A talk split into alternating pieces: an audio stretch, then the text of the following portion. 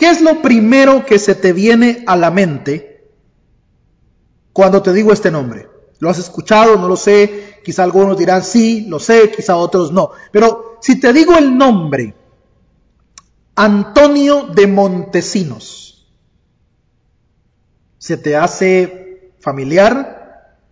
¿Se te hace conocido? ¿Sabes de quién te estoy hablando?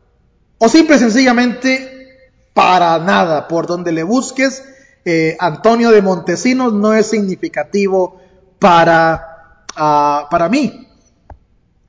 ¿Y, ¿Y qué tal si te digo los taínos? ¿Se te viene a la mente un poquito algo con los taínos? Estoy seguro que mis hermanos y amigos de República Dominicana saben de lo que les estoy hablando. Los taínos fueron una comunidad indígena, curiosamente formada, escuchen esto, por pobladores que tuvieron procesos migratorios desde América del Sur, Venezuela y algunas de las Antillas que están frente a, nuestro pues amado país de Venezuela y, y otras localidades del Caribe. Desde ahí comenzó el proceso migratorio que al final los llevó hasta la Española. Y se asentaron como una tribu y comenzaron a cultivar la tierra, comenzaron a hacer su vida, comenzaron a, a simple y sencillamente ser humanos. Se multiplicaron, eh, fundaron su forma de hacer comercio, eran felices a su manera. Todo cambió con la llegada de Cristóbal Colón. Cuando los españoles llegan, no solamente cambia la atmósfera y el ambiente, sino que empiezan a ocurrir situaciones extremadamente complejas. Al punto que en algún momento de la historia, los taínos estaban siendo abusados y explotados por los españoles. ¿Y por qué el nombre Antonio de Montesinos es significativo? Porque fue el primer sacerdote que la historia registra, al menos, o quizá el oficial que la historia registra, que se levantó, no solo en contra de la presencia española en la isla, sino que viajó al Nuevo Mundo para declarar uno de los sermones más poderosos en la historia del cristianismo. Antonio de Montesinos contundentemente dijo, no es posible que una España que afirma ser cristiana explote y trate sin dignidad a los taínos. Y ese sermón, esa declaración, ah, llevó a muchas conversaciones.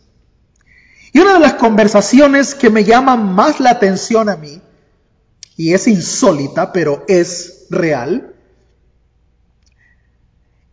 es cuando cierto concilio determina, o concilio local, por llamarlo así para que usted me entienda, ¿no? Determina que hay una cuestión clave que antes de determinar si los taínos merecen o no ser tratados de X o Y forma, hay un asunto más profundo que determinar. Y es la respuesta a la pregunta, ¿los taínos tienen alma? Porque si no tienen alma, como se nos ha enseñado, no son seres humanos.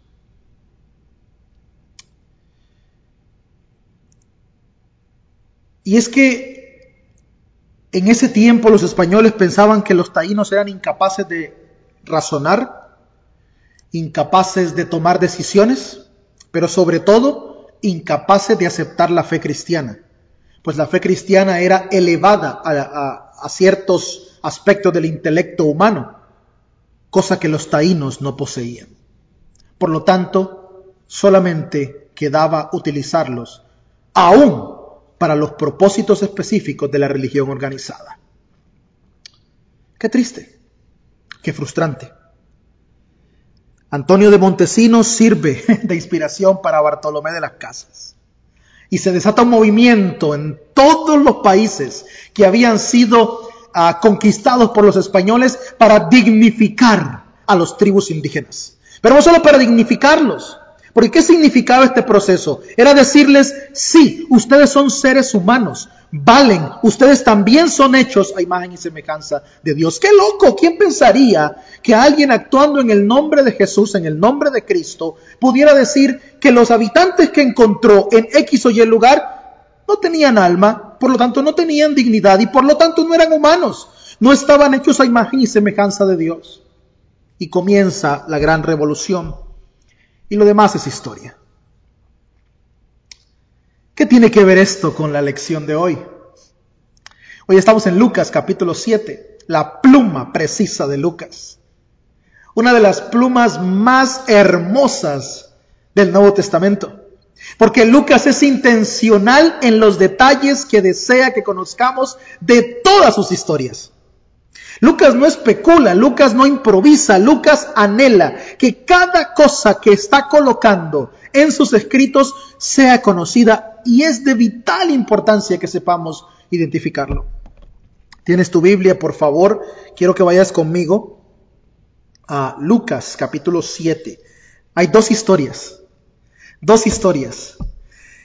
Y Ah, la lectura es un poquito larga, pero la voy a hacer toda de la nueva traducción viviente y aparece en tu pantalla para que puedas seguirme, porque creo que es, importante, ¿no? Cómo Lucas pone juntas estas dos historias.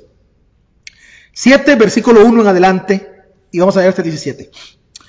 Cuando Jesús terminó de decir todo eso a la gente, regresó a Capernaum. En ese tiempo, un apreciado esclavo de un oficial romano estaba enfermo y a punto de morir.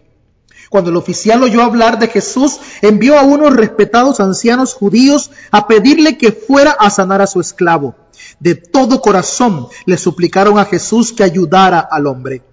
Le dijeron, si alguno, si alguien merece tu ayuda, es él, pues ama al pueblo judío y hasta construyó una sinagoga para nosotros.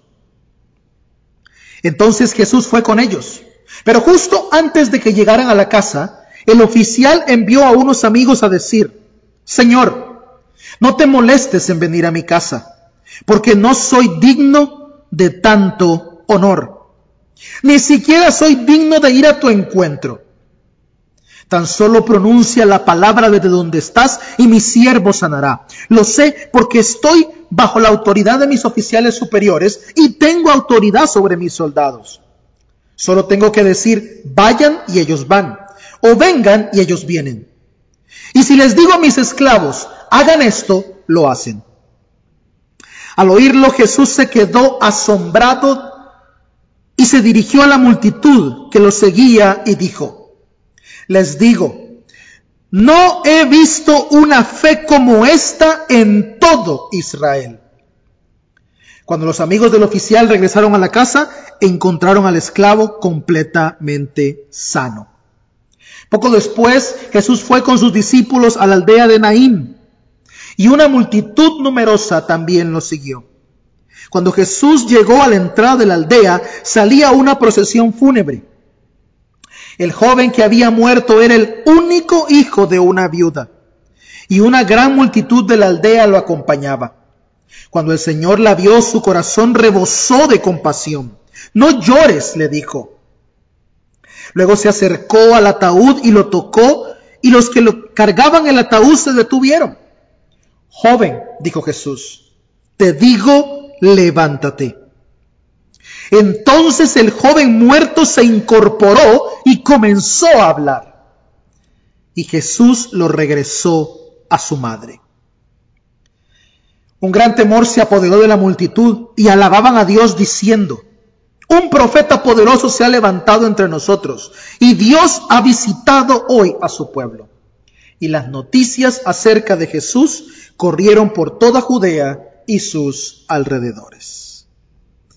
Dos historias que parecen ser tan similares. Dos historias que aparentemente están enfocadas una en la sanidad y otra en la resurrección, pero que ambos o ambos, bueno, ambos relatos implican dolor de una u otra forma. Lucas las coloca juntas y podemos sacar infinita cantidad de lecciones, por decirlo así, de estos textos. No solo están cargados de sabiduría, no solo están cargados de empatía, hay algo más. Hay algo más. Cada historia tiene un toque especial. Empecemos con la historia del oficial romano. El centurión, como algunos le conocen. Un hombre importante. Y para el tiempo en que este hombre vivía, los que ocupaban posiciones similares a la que él tenía, normalmente eran adinerados. Eran personas con cierto estatus. Gozaban de honor ante el imperio porque eran representantes dignos de estos en las guerras. De hecho, se dice que gozaban de constantes ascensos y promociones debido a la habilidad como guerreros y como líderes que poseían.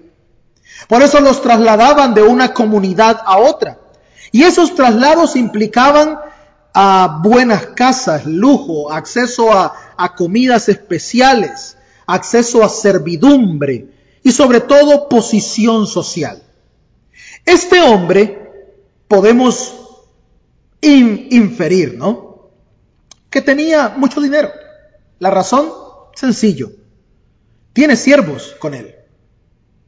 A los que puede enviar, a los que puede eh, dar órdenes específicas, pero también tiene la solvencia económica como para quedar bien con el pueblo a donde ha llegado, al punto que en algún momento de su residencia en ese lugar, colabora económicamente para la construcción o remodelación de la sinagoga local. Un benefactor, un político quizá, para contextualizarlo mejor. Normalmente saltaban de una región a otra y no había tiempo de encariñarse con sus siervos o sus soldados, pues el cambio era inmediato al momento en que eran trasladados. Pero por alguna razón Lucas dice que hay un esclavo muy querido para él. Hay un esclavo muy querido para él. Es tan querido, note esto, Lucas quiere que sepamos que es un esclavo. Es tan querido este esclavo, este siervo, que el centurión, el oficial, se rehúsa a que esa enfermedad se lo lleve. ¿Quién se preocuparía por un esclavo? La vida de los esclavos era simplemente servir a sus amos y morir. Pero no era importante que su vida como tal fuese preservada. Pero este hombre había desarrollado una amistad y un sentimiento profundo para con él. Y escuchó acerca de un tal Jesús que realizaba milagros y que realizaba sanidades. Y envía desesperadamente a alguien para que sane a su amigo. No sabemos cómo estaba decorada la casa del centurión. Probablemente y por el contexto histórico, quizá estaba llena de imágenes y de referencias al emperador. Propiamente hablando, pues considerándolo como divino.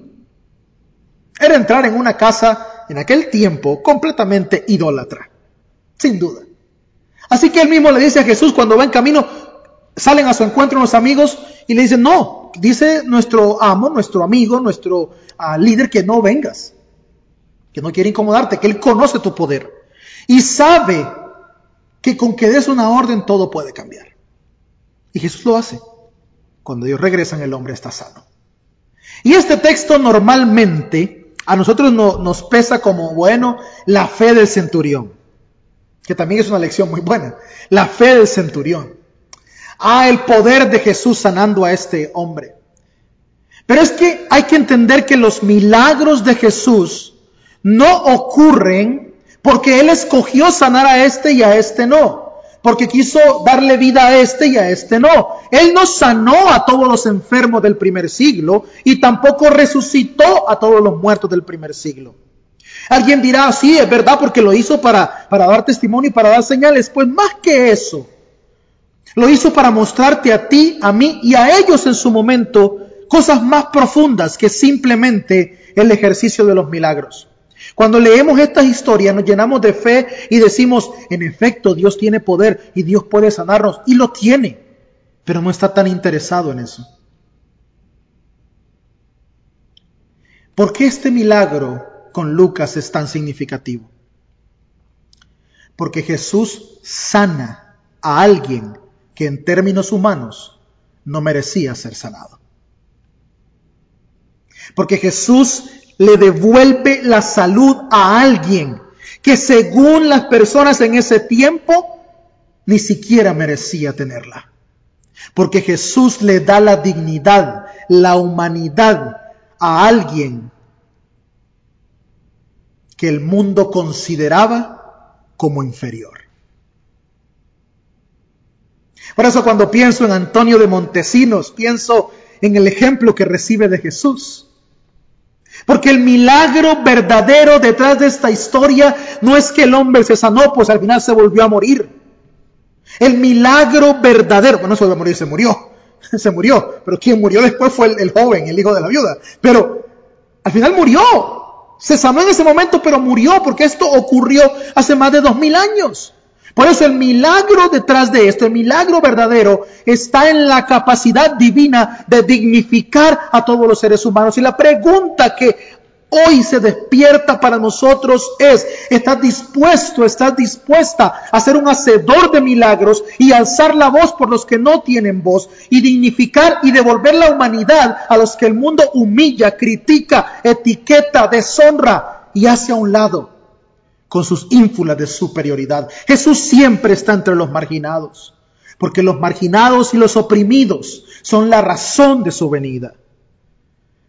A nosotros nos parece de que somos muy buenos y somos tan privilegiados y sentimos que tenemos cierto estatus que merecemos. Y agradecemos a Dios por todo lo que tenemos, comparándonos con aquellos que no están tan bien como nosotros, sin darnos cuenta que es una alimentación de nuestro propio ego. Ay, fulano está con COVID agonizando en una cama de hospital. Gracias a Dios que yo no lo tengo. Qué bueno que no lo tengo yo. Él lo tiene, pero yo no lo tengo. Ah, fulano perdió su trabajo. A mí no me ha faltado nada, gracias a Dios. Soy agradecido. Cuando la desgracia de otro es la motivación para tu agradecimiento, hay un problema en tu corazón. Porque cuando ves tus bienes, tu trabajo y tu salud, la actitud correcta no es decir, gracias a Dios porque todos están muriendo al lado mío y yo estoy bien. No, la actitud correcta es, yo tengo lo que ellos no tienen, yo tengo que encontrar una manera de dignificarlos, de bendecirlos, de levantarme por ellos, porque ellos en sí no pueden hablar, porque ellos en sí no pueden hacerlo. Un cristiano que no es voz profética, para la generación que sufre, que no alza su voz por el que tiene hambre, por el discriminado, por el oprimido, independientemente de lo que éste haga o cómo haya llegado a ese punto. No ha entendido lo que el cristianismo es. Hay que parar la utopía de que, ay, ojalá Cristo venga y ya el cielo y nos vamos todos, qué bonito, y, y algunos eh, pensando de que es lo único que importa. El Señor quiere hacedor de milagros. Y los hacedores de milagros restauran la dignidad de otros. Los hacedores de milagros devuelven la humanidad a los que piensan que X o Y grupo no son humanos, son pecadores, son malos, son perversos y yo soy bueno. No. Cada grupo, cada minoría, cada persona explotada por sus propias decisiones o por las decisiones del poder de otros merece ser dignificado por el Espíritu de Dios. Y tú y yo somos los hacedores de milagros y la voz profética que este mundo necesita. El mundo no necesita cristianos que en sus redes estén compartiendo X o Y teoría de conspiración, que si esto pasó, que si es el fin del mundo, que el anticristo se va a levantar con el nuevo orden mundial, que la marca de la bestia viene en la vacuna. No, por favor. El mundo necesita cristianos que digan, no es justo que haya desigualdad. No es justo que la gente pase hambre. No es justo que la gente pase miseria, porque todos somos hechos a imagen y semejanza del Dios Altísimo. La segunda historia es todavía más impresionante.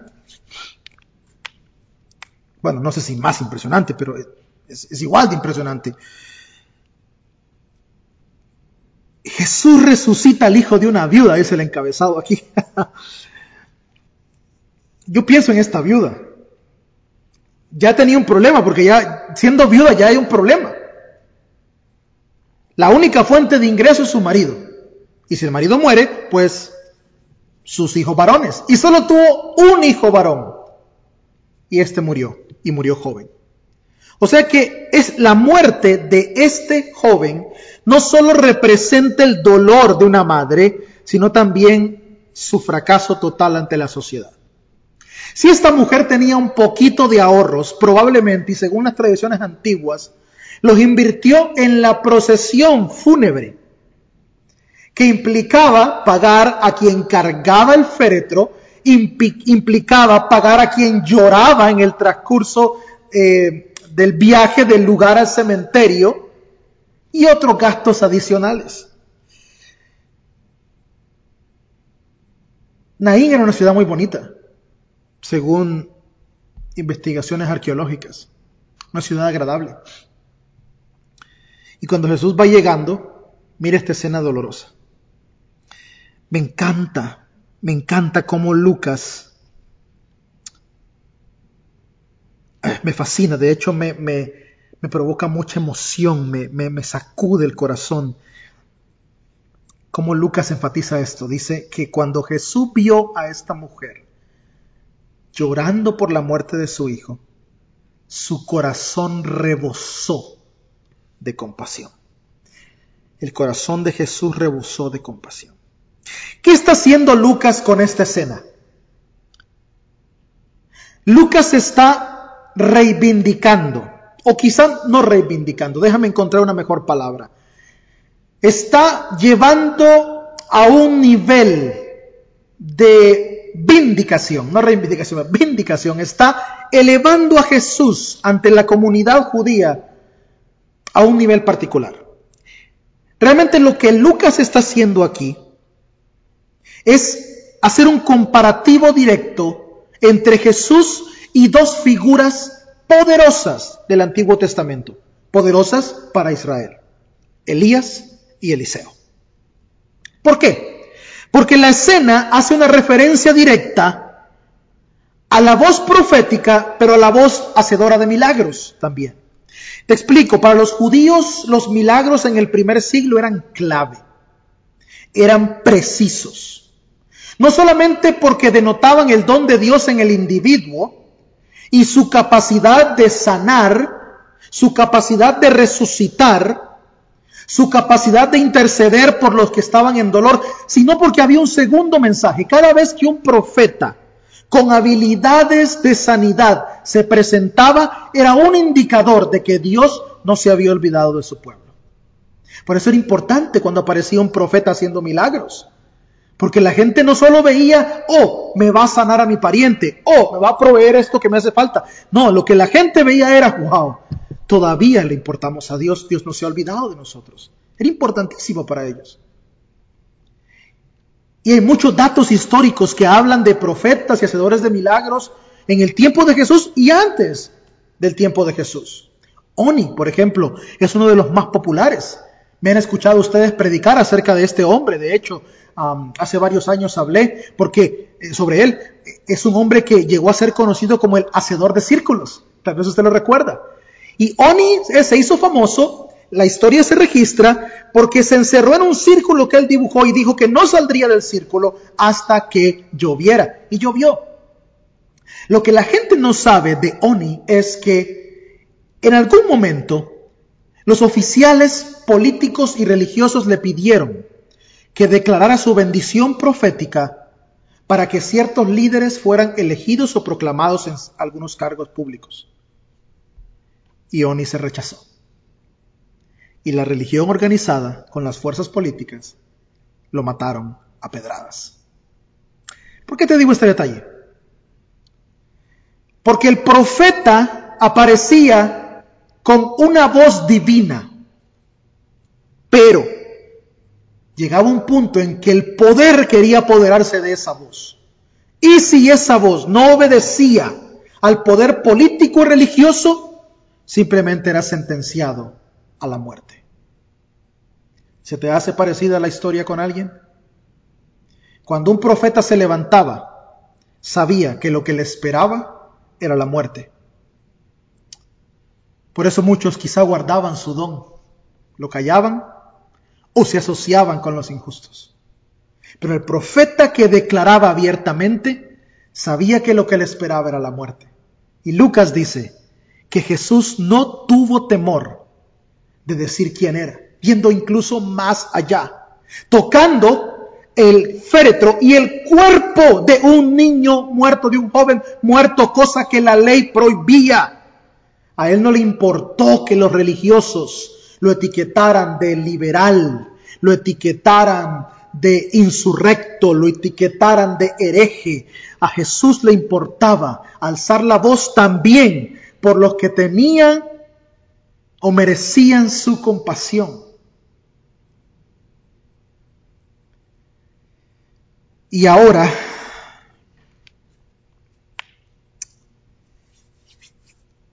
el niño es sanado, el joven es sanado y él se lo devuelve a su madre. Y la gente se asusta. Pero lo más interesante es que Lucas enfatiza que la gente expresó, Dios ha visitado hoy a su pueblo. Jesús era el Hijo de Dios. No era un profeta más que se había levantado. Había algo diferente en él. La compasión lo movía, pero al mismo tiempo estaba dispuesto a ser quien era ser por amor a lo divino, por amor a Dios. Pero nota las similitudes en las historias. En ninguna de las dos historias Jesús busca protagonismo.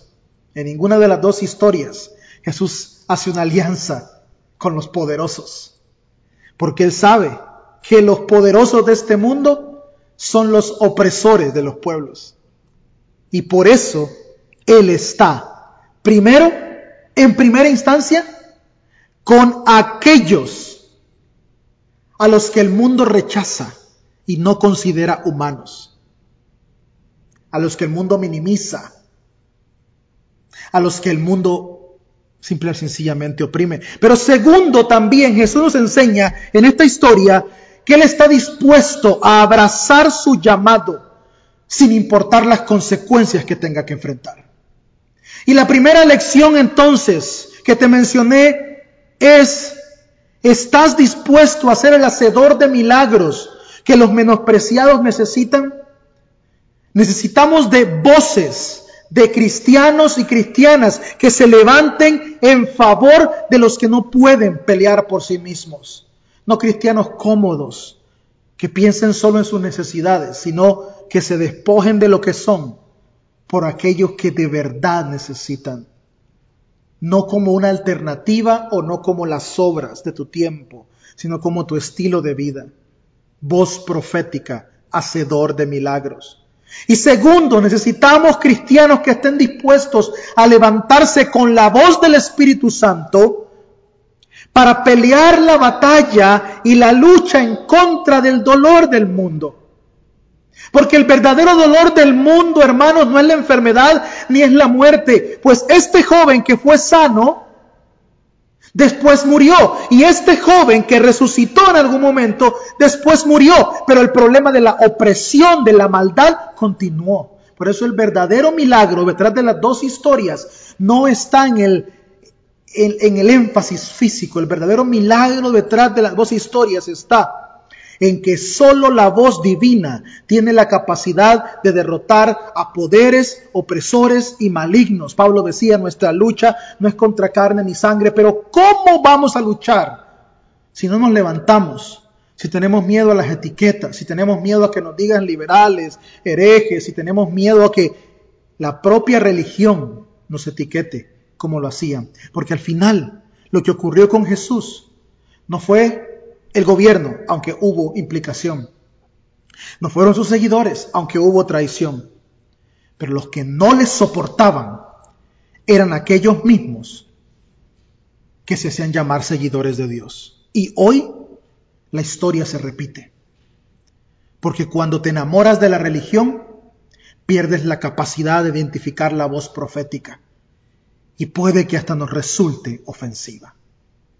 ¿Qué vas a hacer hoy, iglesia?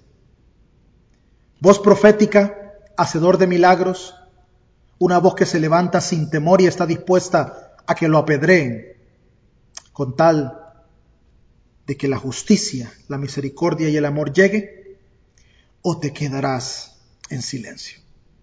Dios te bendiga.